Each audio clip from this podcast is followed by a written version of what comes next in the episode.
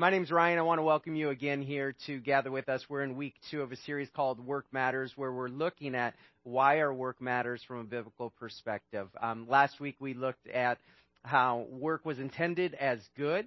It happened before Adam and Eve ever rebelled. This morning we're going to look at how sin has infected even work, every aspect of work. But to do that, um, I want to start by way of illustration. Do you guys still get a decent amount of bills and, and paper statements and like maybe medical things in the mail? You guys still get a decent amount of that? Yeah, I do too. And um, they need to be dealt with, right? You need to do something with them. And some of that stuff is sensitive information. You can't just throw it away. My way of dealing with it is once a bill is paid for or taken care of, something like that, I will file it temporarily downstairs in my office. And what I mean by temporarily filing it is amassing a pile of papers that continues to grow because I just don't want to deal with it any more than I've dealt with it at that point. And I think, you know what? Soon here I'll get to that and either put it into the accordion thing it goes or I'll shred it. Prescriptions are the worst, right? Because they have staples and you have to take the staples out before you shred it. So anyways, it's going to take me a little while to categorize and file them, and then a mound accumulates. And so by the time I get to it, probably twice a year, it takes me quite a while to deal with that mound that is accumulated. Um, I, what I do is I'll use those accordion folders, and uh, the problem is though, unless I want to continue to buy accordion folders until Jesus returns again, I have to do something, and so I'll recycle them, and I'll take the latest one that's more than seven years old, which is what you're supposed to keep it for, seven years, taxes, etc. And then I'll just take all the stuff out of that one and put 2020 on my new accordion. But again, with all those documents that have some have social security numbers, uh, some have other sensitive data, you're not supposed to throw those in the mail, so you have to do something with them. Garbage. Yeah, I don't know if you can put them in the garbage though. They have sensitive information on them. So, uh, you have to shred them. Uh, you have to shred them. And I don't know about you, but does anyone here like shredding things? Yes, Bert, you like shredding things. Leah, Grant, you do not like shredding things. Grant, that is not true. I am pretty sure that more than star- starvation, more than constant light or constant noise, the FBI's number one interrogation tactic is constant shredding. Right? Like, if they want to get information out of someone, all they have to do is say, you will endlessly, like for hours on end, put a piece of paper into the shredder, see it go down, and then repeat, right? Because now, granted, you know, truth be told, when I do puzzles, I'll do the outside of the puzzle, and then when I get, once I get the outside, I don't want to do anymore. I'm done. It's too detailed at that point. But I get to a shredder, and I'm like, and I'm like, this is one of the worst tasks I could imagine. Just constantly shredding, paper after paper, piece after piece. I don't like it. That's why I get these piles. So, but a while back, I thought, okay, I've got to deal with this. So I did what any reasonable person would do. I bought a heavy duty six page max shredder that probably only cost me like $30 because I didn't want to spend a lot of money on it, right? And so I'm taking care of this mound the other day, and this thing, I looked on the bottom, I think it's from 2006. So it's lasted. It's a good product, right? And I'm shredding and I'm shredding and I'm shredding, and all of a sudden it just stops on me. I'm like, I burned out the motor.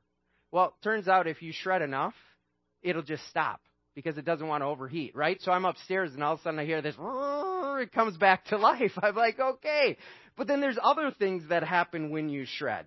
Like if I get a little crazy and put more than six sheets in, or if I go too fast, do you ever have jams in these? Right? They don't work as they were intended to, and so then I have to figure out how do I get this shredder unjammed. So I'll take a nail, I'll slam it in there or whatever, get it unjammed. You know, there's all sorts of things, right? Isn't that what everybody does? Okay, well that's what I do. I don't think I could get electrocuted.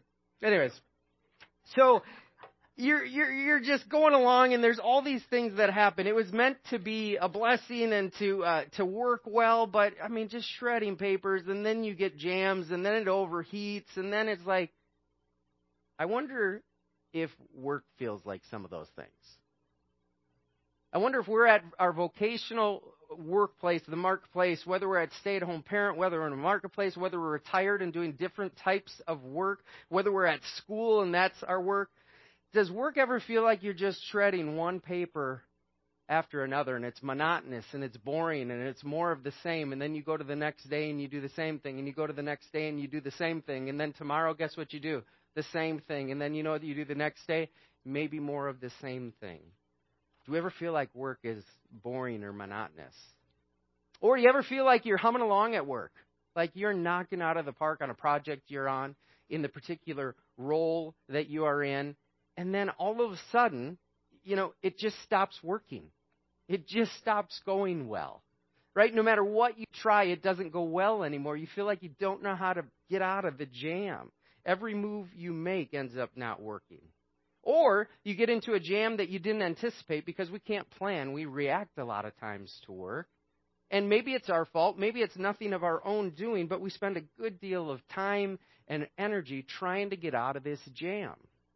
Time that you wanted to spend somewhere else on something else because all the time that you just put into that, you don't get back and you're going to have to work more to get to what you needed to get to. See, work oftentimes, I wonder if it feels like various aspects of shredding paper, of a paper shredder. And this morning, as I said, we're going to continue this series, Work Matters. Last week we looked at that work intended as God intended. It was a good thing, it was a blessing. It was given to Adam and Eve before they rebelled against God. It was a way that we could worship God in everyday life through how we work, through what we do at work, through all the conversations and relationships and communications. But this morning, we're going to look at the reality that work isn't always, or maybe even primarily, a bed of roses. Right? That oftentimes in the marketplace or where you guys spend more than nine to five, there's not a ton of love is patient, love is kind. Right? It might be lacking. This morning we're going to see how sin has infected every aspect of work. But we're also going to look at not just how we stay stuck in that, but what we can do, how we can prepare our hearts, how we can prepare our minds in the midst of that situation. So I'm going to have you turn to Genesis chapter 3 with me. Genesis chapter 3, we're going to look at verses 17 through 19. Genesis 3, 17 through 19. And again, as you're getting there, uh, to give you a little context, this is right after God had created the heavens and the earth. He called it good. Uh, he created humanity. He said it was very good. He gave them work to rule and reign over the rest of creation. That was good. Okay, and now we come to Genesis chapter 3, which changed everything, including work. Verses 17 to 19.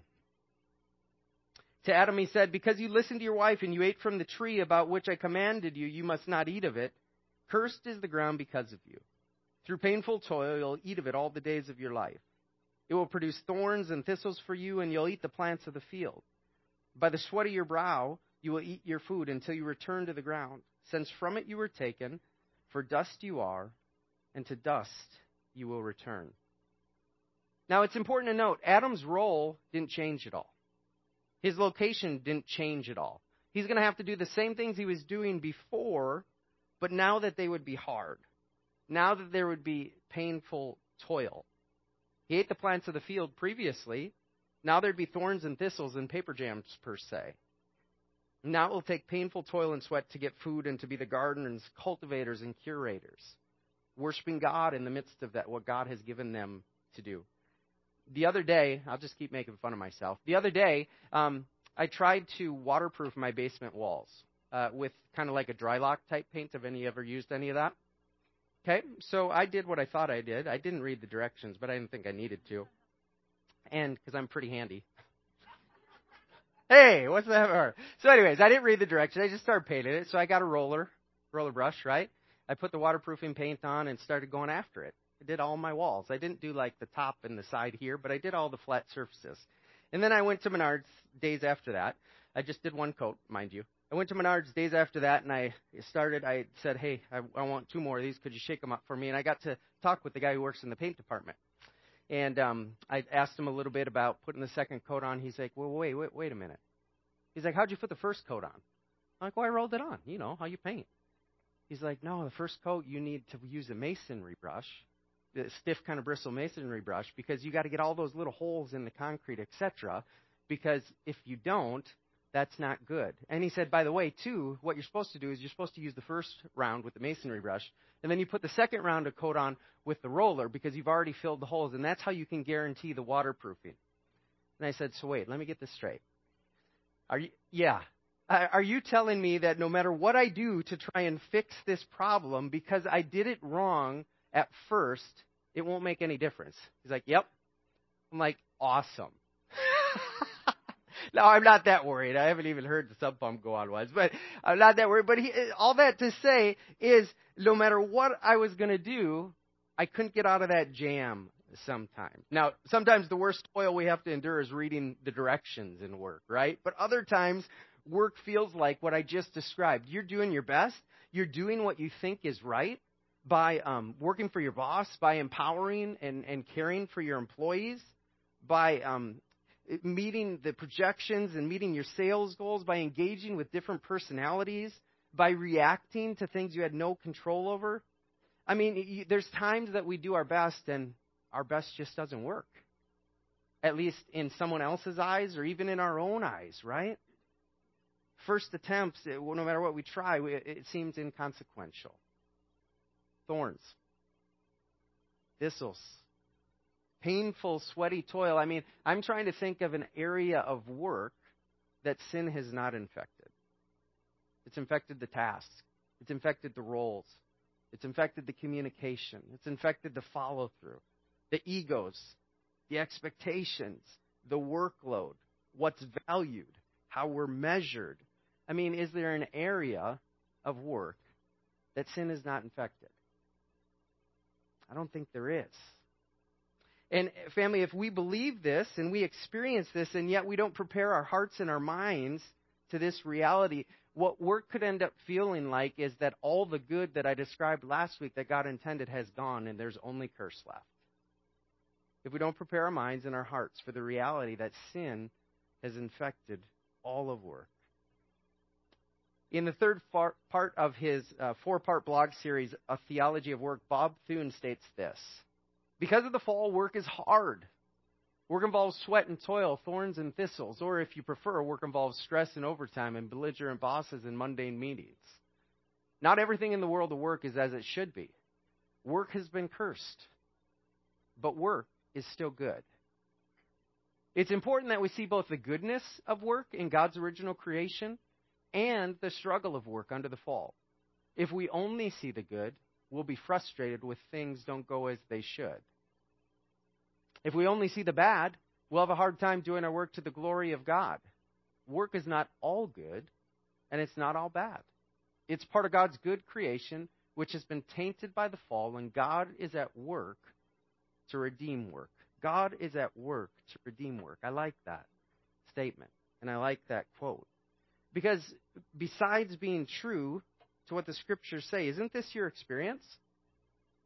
This would be true to your experience, right? Some days don't feel like the good is there yet. But work isn't all bad, and work isn't all good experientially. There's a mix. There are positive and negatives associated with any role in any company or any parenting situation or any work we do, even in retirement, right? they always have a mix.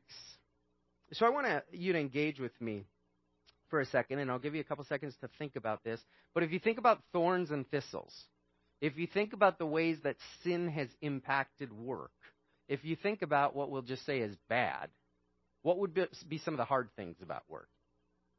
Some of you have 42 that you can list right off the top of your head.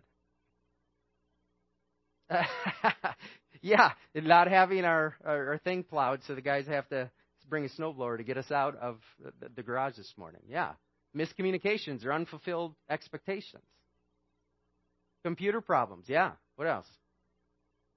Short staffed, right? So same amount or less amount of people have to work harder, maybe longer. Longer hours. Yeah, huge expectations. You guys tend to believe with me expectations for hours and commitment and things like that keep going like this, not reversing. Right? Seems like companies are demanding more and more of us. Gossiping coworkers? Okay. Yeah, that's hard. What else? You're like, wow, this is depressing. Well, we got to talk about it before we get to the good. What else is hard about work? Having to be on all the time, right? We want to empower you to be able to work from home. Oh, great. Now I have to bring it home too. right? There's that's there's part of that that's great and convenient and flexible, but there's part of that uh, yeah, when when you have that, you're on. What else? Endless meetings. Yeah, and maybe if you're in endless meetings, you still have other things to do, but it has to get done on other time. Anything else? Deadlines? Pretend to like people? hey, we're keeping it real. Yep. Yep, that is definitely part of it. How about some of the good, too? So there's more that's bad or that's hard that we could list, right? But what are some of the quote unquote roses? What are some of the good things associated with work? Friendships, okay? What else? Sense of accomplishment, purpose, meaning, okay? Income, yeah? Coworkers who pitch in, yeah. Racine Kringle, they bring that in? That is a good. Now, I can't say from experience, but I have heard there is not much like Racine Kringles. Yes. What else? Anything? Friendly customers. Yeah, people who treat us with respect, dignity, honor. Maybe bosses who are kind and compassionate. Maybe employees who want to go above and beyond and make it easy for you to manage. I mean, we could go on and on, and the reality is, is like I said, there's really hard parts about work, probably most days, and there's really good things about work, probably most days or most weeks. And I think this is really important that um, we don't um, over spiritualize. Because what I hear sometimes is, particularly with a role like I have, it's more than work what I do, but there is a part of it that's work, that's vocation, right? But we over spiritualize and say, well, that's the important stuff. What Ryan does, that's the important stuff. I just blah. I just blah. I think it's really dangerous when we do that. I think that's bad thinking. I think that's bad theology because it all matters to God. Right? It all matters to God. He has you where He has you, doing the things that you're doing, doing the work that you're doing, thorns and thistles and roses and all of it for a purpose and a reason. He has you doing what you're doing, where you're doing it with great intentionality. Does that mean He can't change jobs? No. Then He'll have you there with great intentionality. What I'm trying to say, though, is he wants us to worship him wherever he has us. This could include all of life, but we're talking about work in this series. He wants us to worship uh, him wherever he has us, vocationally or as a parent at home or in retirement doing different work and volunteer. So, how do we do that? How do we do that? How do we know that work was good as God intended and yet was infected by sin at every level? There was a guy named Jeremiah some of you have heard of this guy. Jeremiah was a prophet who tried to tell the Jewish people that they had to turn back to God rather than kind of live life on their own and in their own power. Talk about work full of thorns and thistles, right? This is a job none of us would have wanted because no one listened like ever. Like they didn't listen to him. He was a prophet and no one wanted to listen to him. But it's interesting. He talks about this idea of being cursed, just like Genesis 3. And he states this He says, This is what the Lord says Cursed is the one who trusts in man, who depends upon flesh for his strength, himself, and whose heart turns away from the Lord. Cursed is the one who trusts in man, who depends upon flesh for his strength, and whose heart turns away from the Lord. If that's true, which it is, wouldn't we say the opposite could be true also? Right? If that's true, and that's the negative, couldn't we say that this is also true? Now, this is not, this is me, okay? This is not like Jeremiah 17 6. But I think it's true. Blessed is the one who trusts in God, who depends on the Spirit for his strength, and whose heart turns to the Lord. If the opposite is true, wouldn't that be true? Blessed is the one who trusts in God, who depends on the Spirit for his strength, and who turns his heart to the Lord. Now, you could say that this is how we could faithfully follow Jesus in all of life, but I wonder if it could be true for work too.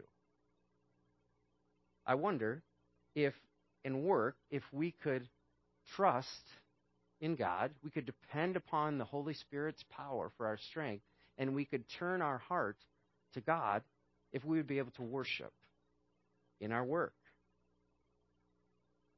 We'd be able to worship in our work. Here's what I wonder, though. I wonder if, in order to be able to worship Jesus while we're at work, if we need to worship Jesus while we're not at work. I wonder if, in order to be able to successfully, faithfully, whatever word you want to put there, adjective, if in order to be able to worship Jesus while at work, if we need to worship Jesus while we're not at work. Because wouldn't it be true? Like this morning, I didn't anticipate us having to figure out how to get the van out with being plowed in. I didn't anticipate that. I, we had to react to that, right? Isn't that a lot of what work is? Aren't we continually reacting to things that we don't anticipate? Your boss gets really mad at you. Your employee screws up and it affects you. Your coworker leans into you. Your customer changes something. Poor people at Culver's, sometimes I'll do that three times. Someone sends an email and they call you out. I mean, there's so many things that happen, but we can't predict that we have to react to. And in those moments, what do we draw from?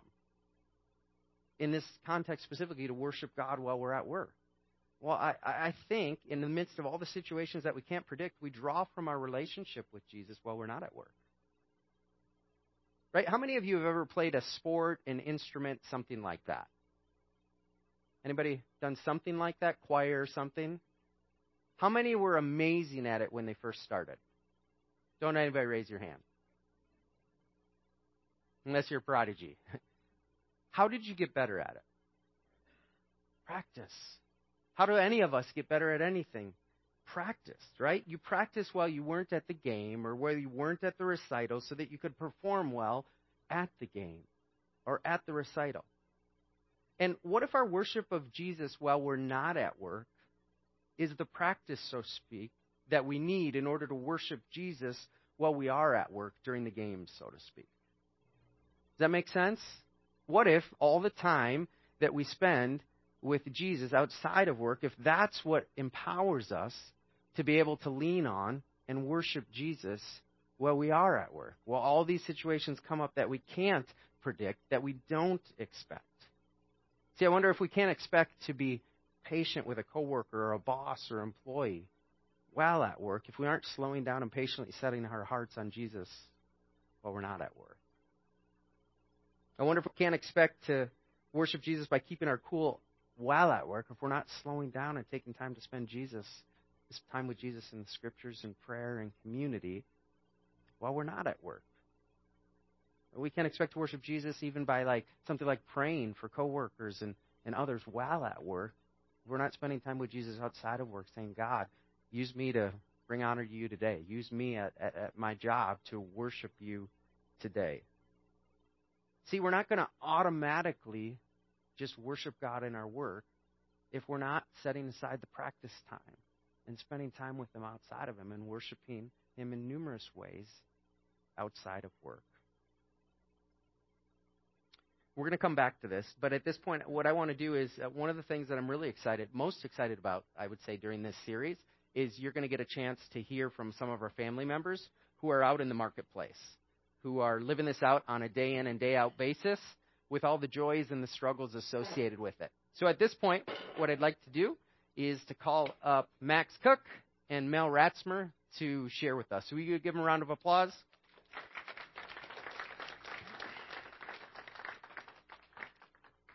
Thank you for uh, being willing to come up here and share. Uh, what I hear consistently, and I said this last week, I'll keep saying it, is when our peers, our family members share, it's just so encouraging, and that's why we want to keep doing it. Um, so thank you. Maybe you can talk about your work, your role, and then what parts of that feel like they're kind of under the curse? There's the thorns and the thistles. Uh, let's see. I toil in the fields of sales, which is uh, which is always fun because it does have highs and lows. Um, a lot of goals, daily, weekly, monthly, annually. If you do well one year, what happens to those goals the next year? They go up. So keep going and keep going and keep going. And you know, and that, there's that feeling, that anxiety there, and um, that I think is part of that curse. Is that is built in because you have that tension and that stress and that pressure that can be in the sales role.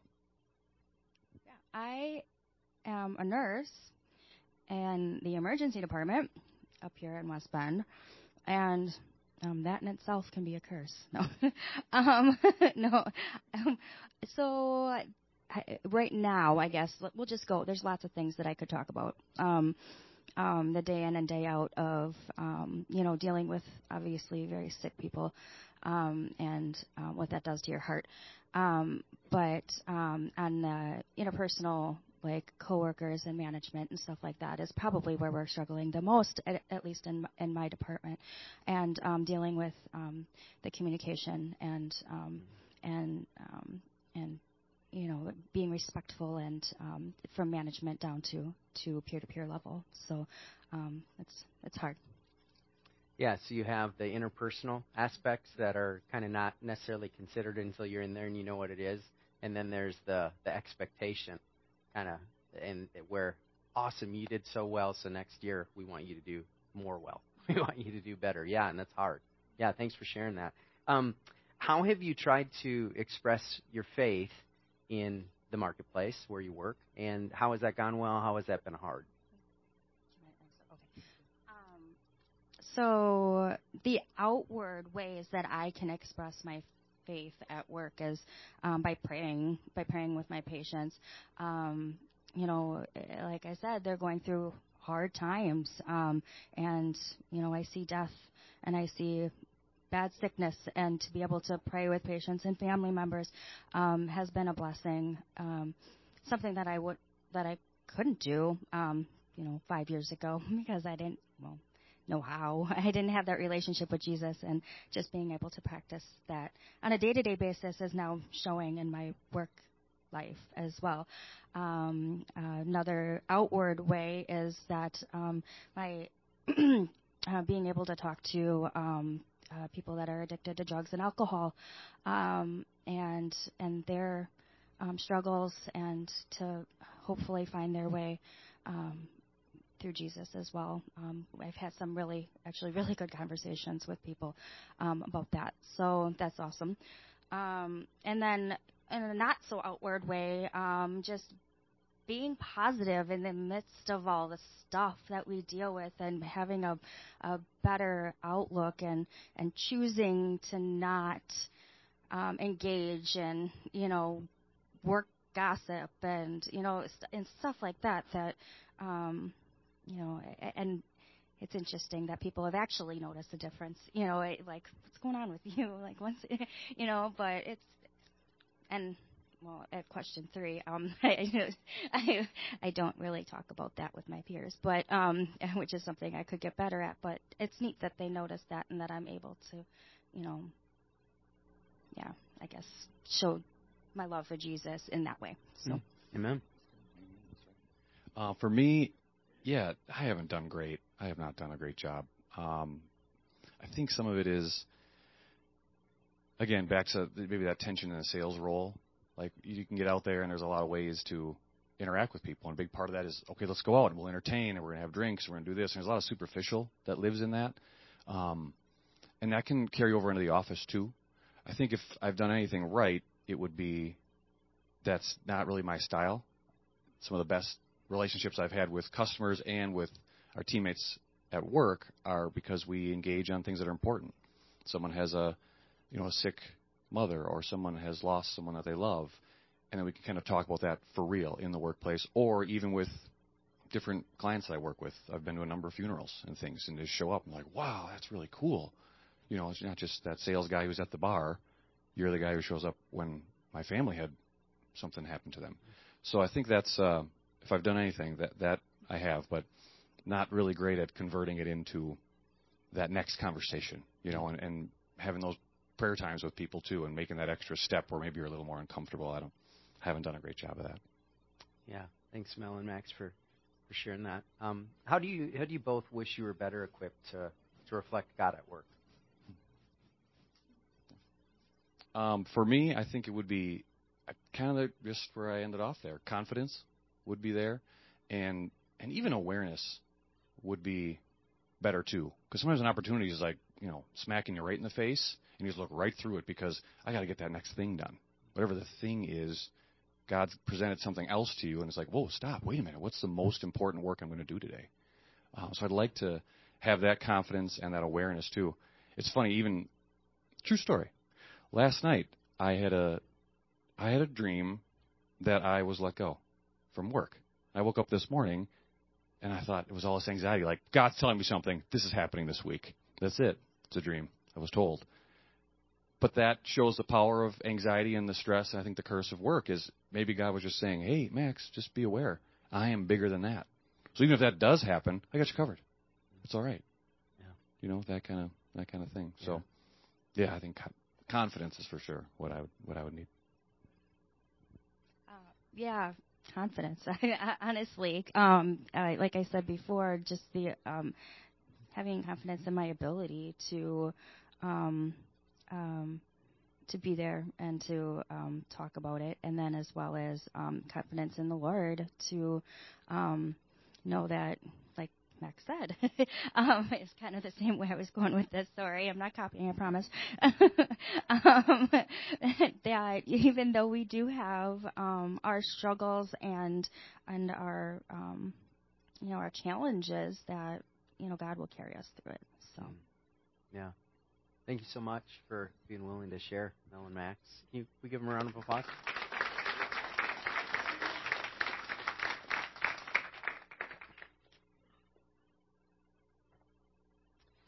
Yeah, I think um, no matter who we had up here, we, we would hear similar themes about confidence and, and boldness and wisdom and, and all sorts of things like that on how to um, worship God as we are in the workplace, knowing that it's it's not all a of roses, knowing that there's thorns and thistles and and sweat and and toil. Um, you know, as I was thinking about this, the three things I want to end with um, for this is um, three points, and and then one challenge is there's no doubt about it. Work is infected by sin.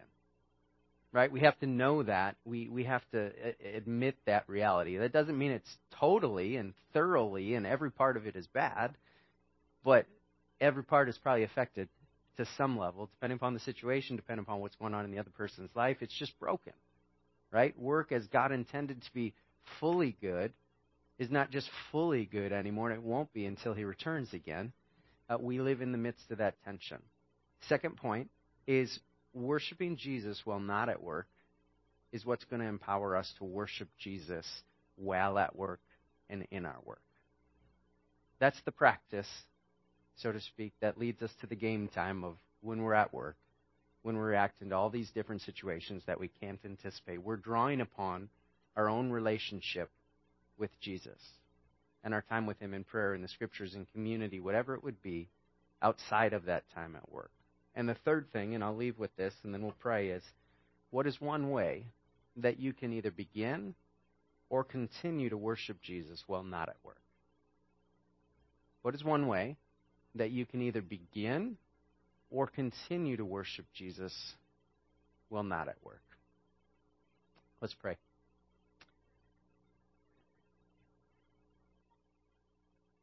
Father, we thank you that though uh, any role in any company is filled with thorns and thistles and, and a mix of, of good too, we thank you that you haven't left us powerless. We thank you that the Holy Spirit, as your followers, lives inside of us. We thank you that you are, in essence, redeeming work because you're bringing your redeemed people into work. We come to gather together like this as family to be encouraged, be empowered, to be reminded of who you are, so that as we go out into everyday normal life, Monday through Saturday, as we go into our companies, as we go into our homes, as we go into our neighborhoods, as we go into our schools, as we do all the work that you've given us, that we might work as unto you, that we might work empowered by you, that we might work with our hearts turned towards you. So, Father, I thank you so much for this family. I thank you for all the different places that you have them scattered out to show what you're like to their peers, to their customers, to their classmates, to the students. Father, it's so amazing that you have them exactly where you want them.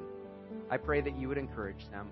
I pray that you would show them one way that they could either begin or continue to worship you while they're not at work, so that that might carry over and be paid forward while they work. We pray this in Jesus' name, and God's family said.